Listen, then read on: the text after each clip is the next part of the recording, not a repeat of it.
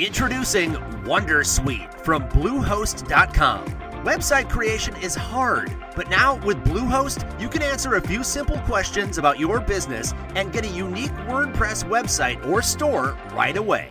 From there, you can customize your design, colors, and content. And Bluehost automatically helps you get found in search engines like Google and Bing. From step by step guidance to suggested plugins, Bluehost makes WordPress wonderful for everyone. Go to bluehost.com slash wondersuite. So this is Bo. Um, he's been having chest pain intermittent for about uh, the last week. All right, let's give him 20 of cardizem. All right, we're going to be giving you some medicine continuously through your, your IV, okay? This should really get you feeling better. Okay. How you feeling, sir? I'm getting really lightheaded. Can you open your eyes, sir? Sir, I don't have a pulse. You have a pulse? sure you don't feel a pulse? I don't feel a pulse. I have a pulse. Okay, all right, can we start CPR? We were treating a patient for AFib and we used cardizem, and all of a sudden the entire bag emptied and he went hypotensive bradycardic and then he coded.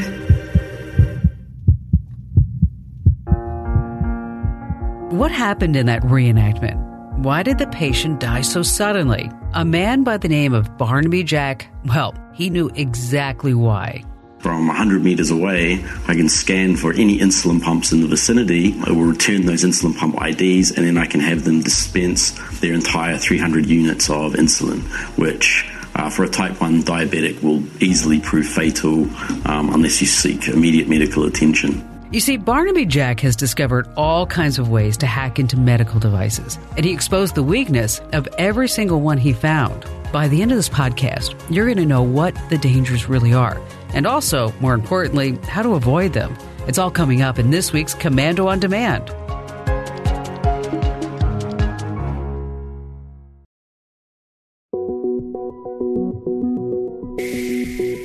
We're talking about one of the top personal threats in security today hackable medical devices. And before it was public knowledge, a guy by the name of Barnaby Jack, well, he was totally on it. Barnaby wasn't just a hacker, he was the director of an embedded device security company. It had the name IOActive. It's a huge security company out of Seattle and London. There's actually a vulnerability in these devices. Uh, typically, to be able to communicate with them, you'd need to know the serial number. I have a vulnerability which will let me acquire the serial number from any of these insulin pumps within a 100 meter range. All right, would you believe he even bypassed the security system that was supposed to be protecting patients?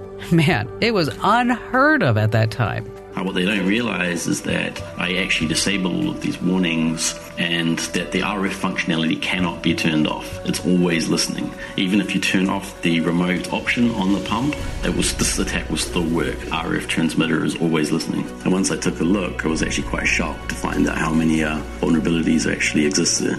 Barnaby knew too much, and he was about to spill the beans about what he found. I'm trying to go as public with this research as I can just to show how easily these pumps can actually be attacked and hopefully change the mind of the FDA and of Medtronic and of the public that maybe a recall could be in order.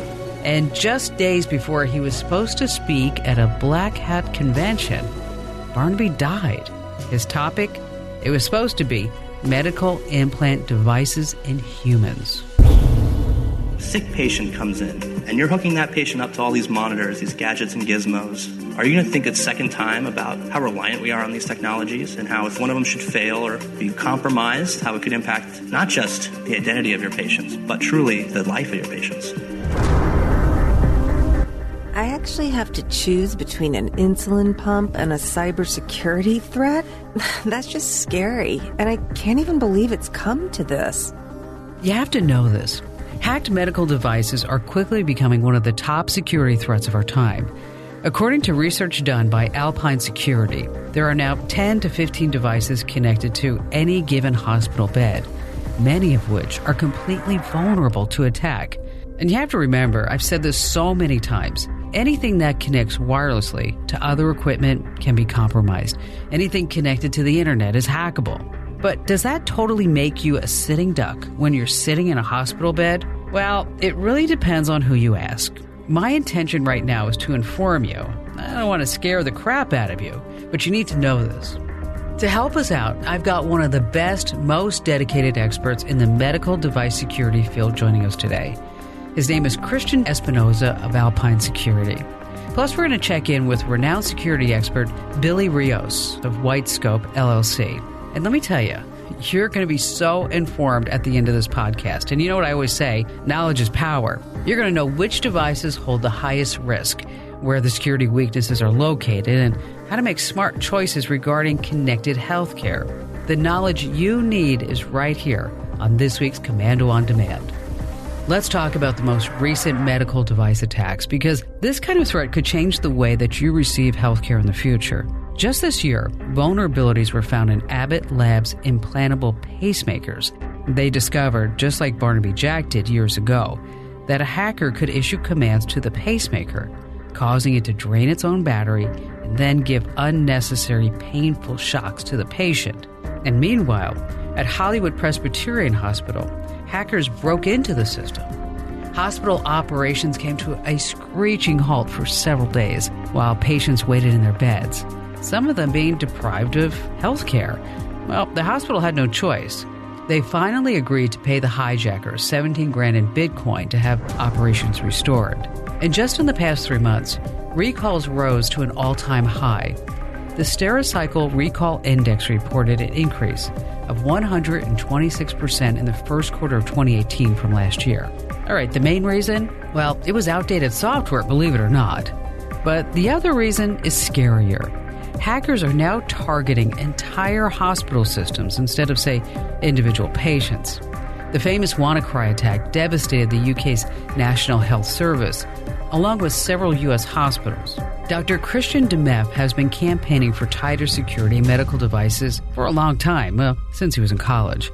We're going to get to all that, but first, a quick mention and a quick thank you because I've got to tell you about my toothbrush from Quip. All right, I know you've had parents and teachers and dentists telling you how to brush your teeth your whole life, and it seems like everybody has a different technique. One thing that they all can agree on is that you have to brush your teeth for a full two minutes. I've been telling my son Ian that for years. Ah, but not anymore. I have a Quip, and so does Ian. Quip is electric. It's small, it's light, it's sleek.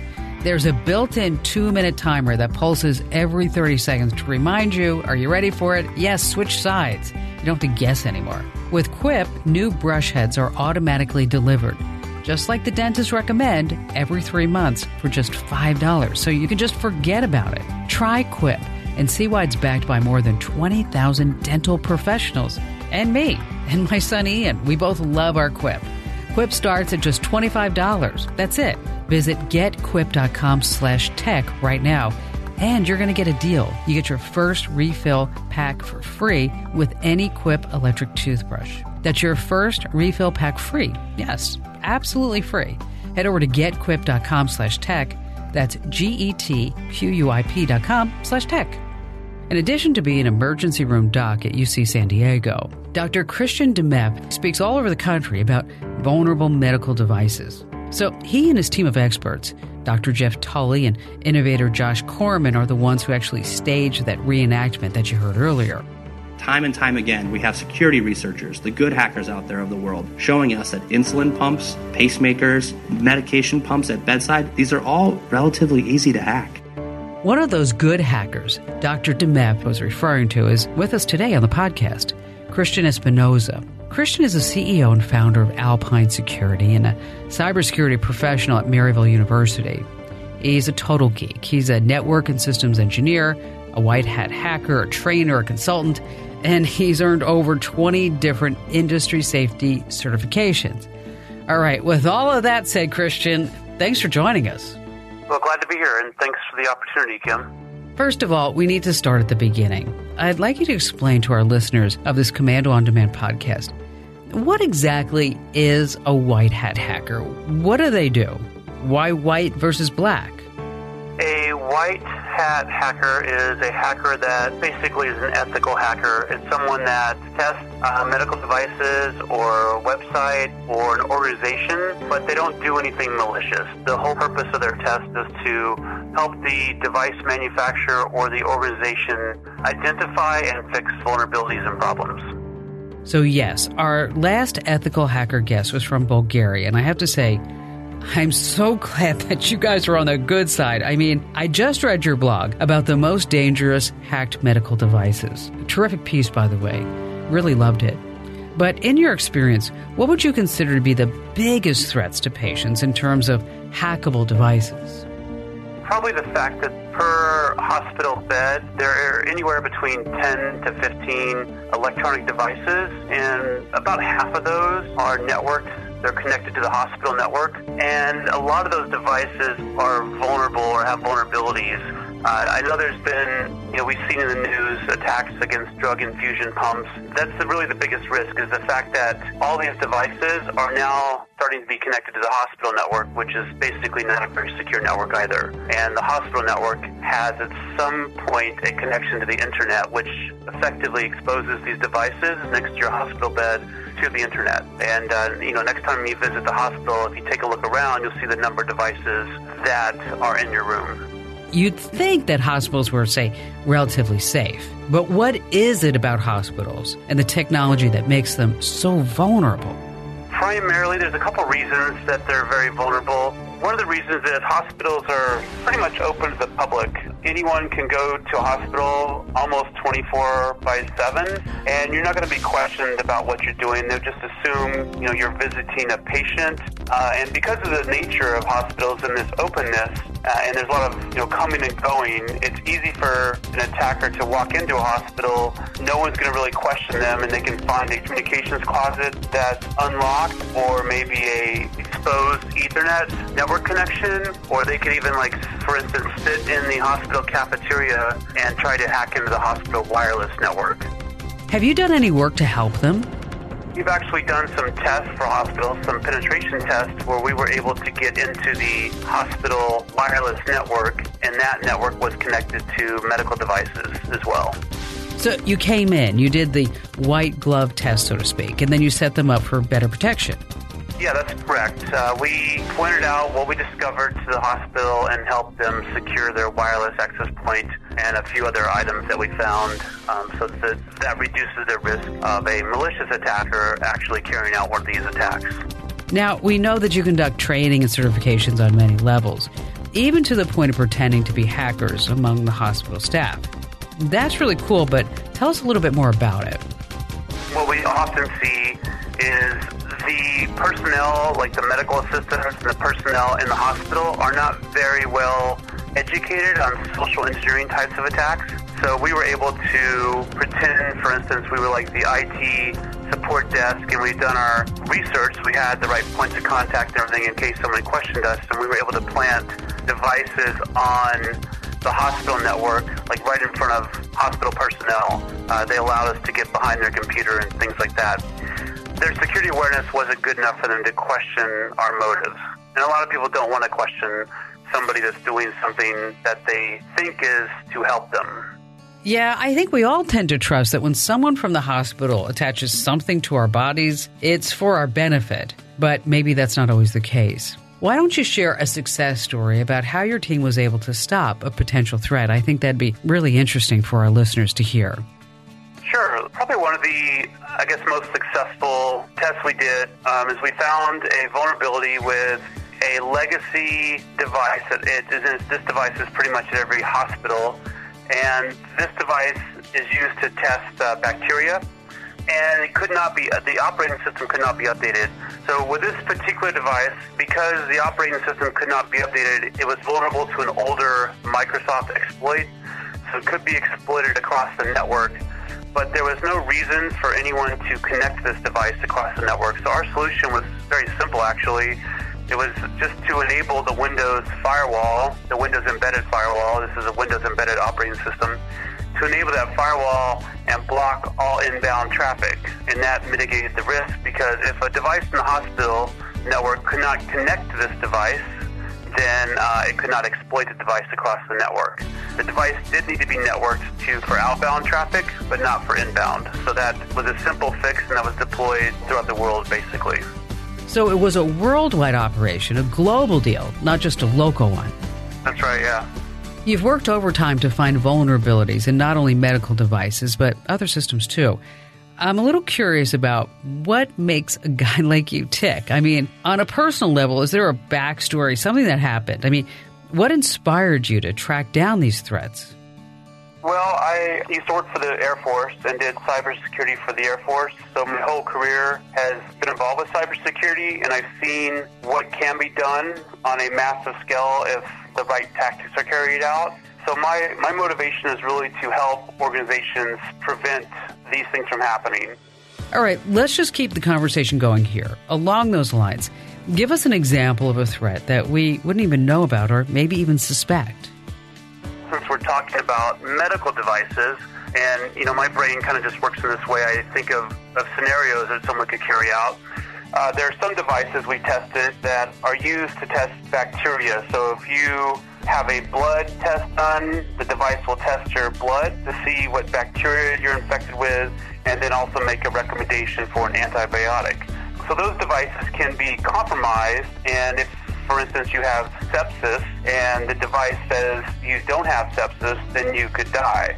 But a bigger scenario that I think of are these devices are also used in an industry such as um, hamburger production could really be affected in a negative way.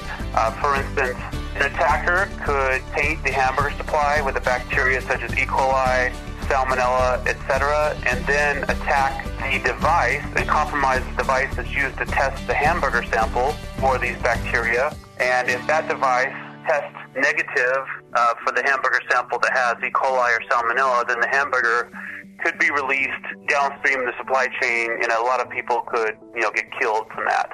Oh my gosh, you're so right.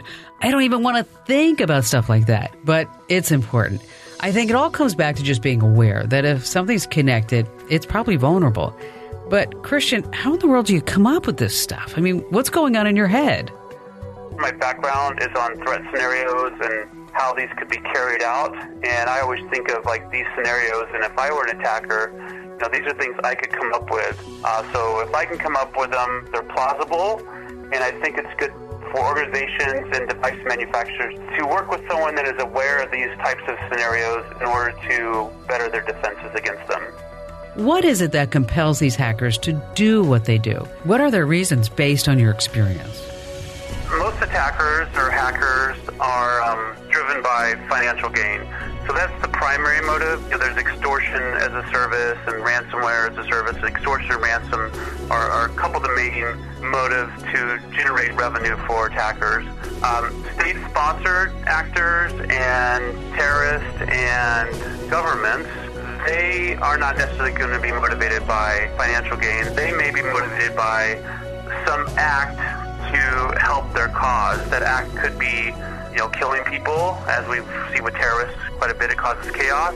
Or it could be with killing a specific target that is in the way of a political agenda. When we talk about drug infusion pumps and you know the vulnerability on those and being able to increase the flow rate for something like a morphine drip that could kill someone, I would say your normal cyber criminals probably wouldn't want to kill somebody, but a nation state or a terrorist might want to kill someone. That would be their motivation. What about attacking an average person who's wearing, let's just say, a pacemaker or an insulin pump? Most cyber criminals are going to use a tactic like ransom or extortion. So if they compromise your pacemaker, for instance, they could hold that ransom and make threats that they're going to stop it against you unless you pay a ransom and they release like their hold on it, for instance. But their motivation is to make money. So, what's your advice for someone who's been told that they have to wear a connected device? I mean, they'll die without it. The advice really is to be aware that there is a risk from a cybersecurity perspective, and there's a possibility that an attacker could compromise the device. The probability is relatively low, though, and what needs to be considered is the, you know, what is the risk of not having the implantable device? And typically, the risk of not having an implantable device such as a pacemaker of not using that device far outweighs the risk of a potential cybersecurity attack. So, should we ask our doctors certain questions? I mean, it would make sense to start with Is the software to my pacemaker up to date? Or what measures are you taking to protect my insulin pump? I mean, the doctor should know about this, right?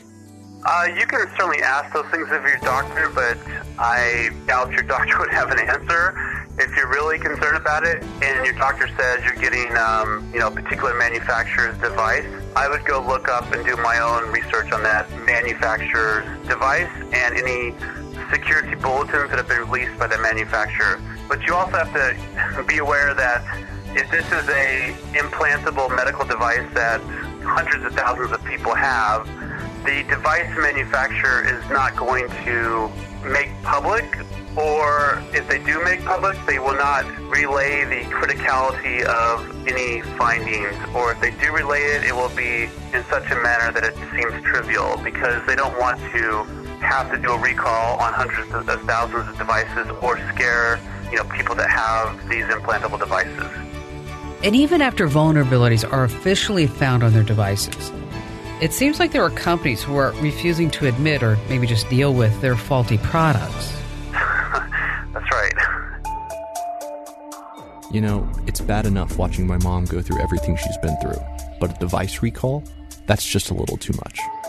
All right, we've got more from Christian Espinosa of Alpine Security. Plus, we're going to talk about how you can find the latest reports and alerts on all medical products. You need to know this stuff. And then you're going to want to stick around for this. You're about to find out which manufacturers that have had recalls or cybersecurity warnings issued for their devices. This is information that people don't normally share. But first, a quick thank you to one of our sponsors who help make these podcasts possible.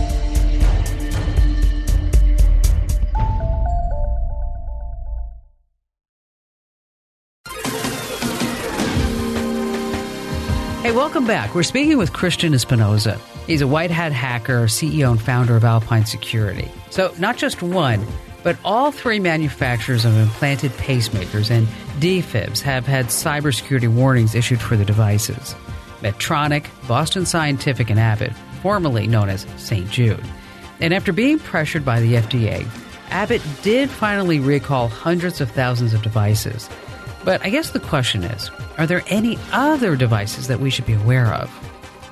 Uh, well, there's there's a lot of devices, um, and it, some of the devices are devices you probably wouldn't even think of, such as uh, there's devices that are used to do surgery on your eyes, that do surgery with a laser, and those devices have software on them. Those software has vulnerabilities. Those devices are connected to a clinic or a hospital network, typically a clinic network.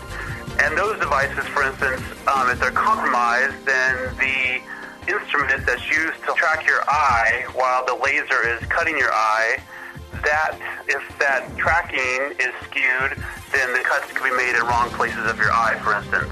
And that's just one example of types of devices that most people wouldn't probably think of. But, you know, next time you're at the doctor or a clinic, if you think about the device that's attached to you and it is doing something, um, or the doctor is using that device and relying on that device for accuracy, you know, that device is probably connected to the internet and it probably has a vulnerability. And if you just think about some use cases, uh, or I guess misuse cases is a better term for that device, then the um, outcome could be pretty devastating. Christian, can people hire you if they want to know if their device is hackable so maybe you can check it out? That's a good question. We typically work with organizations. I guess it depends on the on the scenario. If there's a patient or a patient advocacy group that is interested in finding out some of the vulnerabilities of the device, then um, that's certainly something we could test. That's good to know. Did you hear that? Find a patient advocacy group. One reputable site is safepatientproject.org. They're the advocacy division of Consumer Reports. They're actually part of Consumer Reports. Also, check out MedWatch. This is the FDA's Safety Information and Adverse Event Reporting Program. You can find them at fda.gov/medwatch. They have this list of the latest safety alerts for medical products of all kinds. And another good tool is the FDA MAUDE system. Like, you remember that old TV show? M A U D E, which stands for, you ready? It's the government. They shorten everything up and they make things complicated. MAUDE stands for Manufacturer and User Facility Device Experience. Phew. All right. Uh, the website address is pretty long, so just do a search for FDA MAUDE and you'll find it. Speaking of a huge security based organization, I just found out that you were a bronze sponsor for the 2018 Secure World Denver conference this year. That's pretty impressive. I wish I could have been there. Do you have anything exciting to report that happened? Uh, yeah, at that conference, um, one of the panels I was on at the conference, we focused on extortion as a service and ransomware as a service. One of the tactics that a lot of attackers use is if you have gone to a clinic and let's say you have an STD or some disease that's infectious, a lot of attackers will get access to that information and basically extort money out of you, uh, or they say they'll release it to the public. So there's that type of attack that we think will increase. And then the ransomware against um, clinics and hospitals has increased. Certainly, you know, we've seen the news, hospitals in California, for instance, that um, haven't been able to accept patients because all their systems are down. So we think that will increase as well. Um, because if you can do this on a larger scale, let's say an entire metropolitan area, let's say you deploy some malware that affects all the hospitals in LA, then you can create a pretty chaotic environment where none of the hospitals can access any information because they're all infected with ransomware. I guess we've seen a few of these cases, but we haven't seen a coordinated attack that uses these tactics on a larger scale yet. Yet. I think that's the key. If you're wearing a medical device, stay up on tech news, the same as you would with any other device that connects up to the internet. Hey, Christian, thank you so much for your time and for all this great advice today. Before you go, if people want to get in touch with you, maybe sign up for an internet security certification class or hire your team to do forensics or just a security checkup, how do they get a hold of you? Probably the best way to contact Alpine Security is through our website, www.alpinesecurity.com, or um, they can email us at info at alpinesecurity.com. Great. And thanks for taking some extra time, too. I know you're so busy. Yeah, no problem. I appreciate the opportunity. All right, coming up, we're going to hear from Billy Rios, a world renowned security specialist whose company led the first FDA recall of an implanted medical device. Plus, this famous politician ordered to have his pacemaker disabled. Why? Well, he was afraid a hacker might try to assassinate him. We're going to tell you who he is in just a few moments.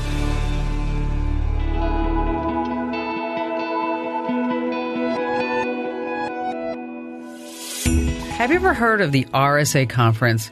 Well, you should. It's one of the most crucial security conferences in the world. At first, it was made up of just a handful of cryptographers, but now it's this mega conference. Would you believe? About 45,000 people attend at least one RSA conference per year. And like I said, they're held all over the world. You can stream the sessions online too. Now, most RSA attendees know of Billy Rios, you see, Billy's the founder of Whitescope LLC. This is a startup focused on embedded device security. Billy's recognized as one of the world's most respected experts on emerging threats relating to industrial control systems, critical infrastructure, and, of course, medical devices like we've been talking about here. He's actually under thousands of security vulnerabilities. He was the former frontline response leader for Google. So let me tell you something this guy does not mess around. In fact, Billy's work in the medical device security field is what inspired Doctors Tully and Dameff to put together that scary but realistic drama that we played at the beginning of the podcast. And it's actually been performed at many security conferences, not just the RSA. If you didn't catch it at the beginning of the podcast, you should really go back and take a listen to it because it's really bone chilling. Anyway, at this past RSA conference, Threatpost caught up with Billy to hash out some of the details of Whitescope's work. When we look at exploiting medical devices, we kind of look at two different things. One is what's called intended functionality, and basically that just means making the device do that something it was kind of designed to do already.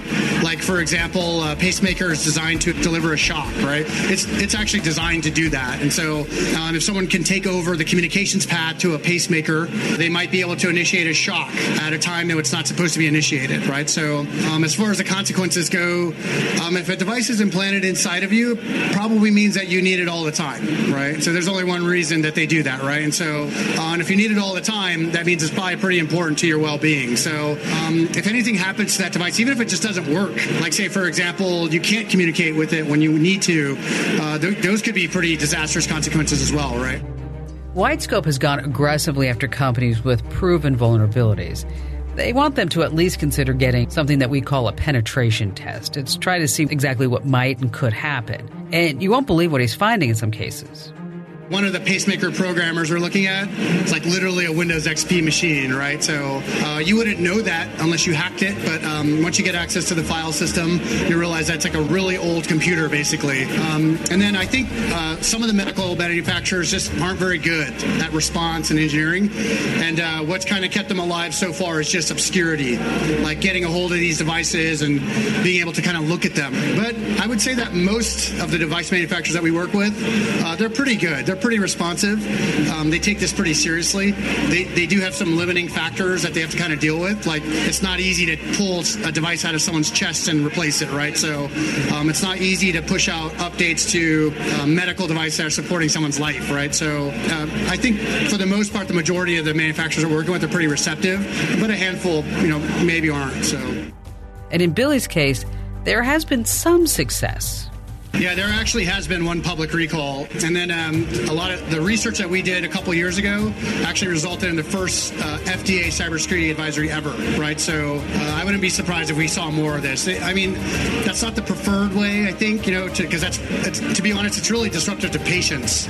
Um, if you had a device or you you're relying on a particular set of medical devices to help you live a better life, and then you have to turn those devices in and find something else, uh, that's pretty disruptive, right? Especially if it's implanted. So uh, that's probably not the preferred avenue, but it's happened, and I, I wouldn't be surprised to see it happening more in the future.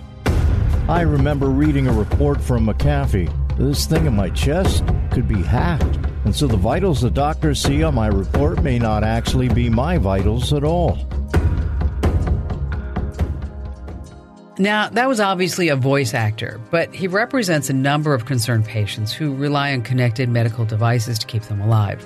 One of those connected patients was former U.S. Vice President Dick Cheney. After he suffered five heart attacks and underwent quadruple bypass surgery. Wow. You could say that, okay, this guy needs a pacemaker for sure. But as soon as Mr. Cheney realized that it was possible for someone to hack into his pacemaker and actually kill a patient, he ordered it disabled. As he told CNN chief medical correspondent Dr. Gupta on a 60 Minutes episode, he was concerned about reports that hackers could actually hack the device and kill the owners.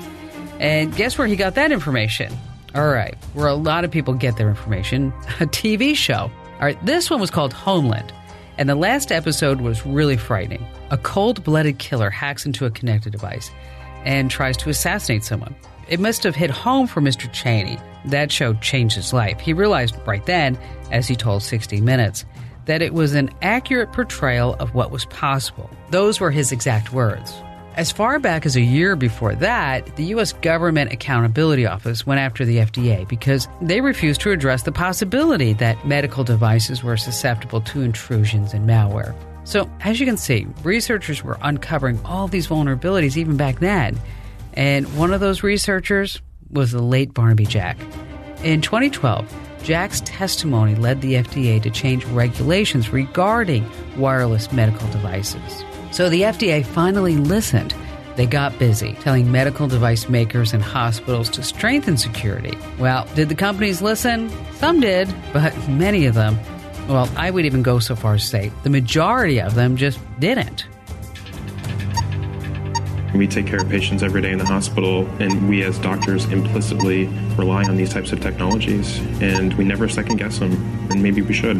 Are you going to think a second time about how reliant we are on these technologies and how if one of them should fail or be compromised, how it could impact not just the identity of your patients, but truly the life of your patients? I would definitely think about it.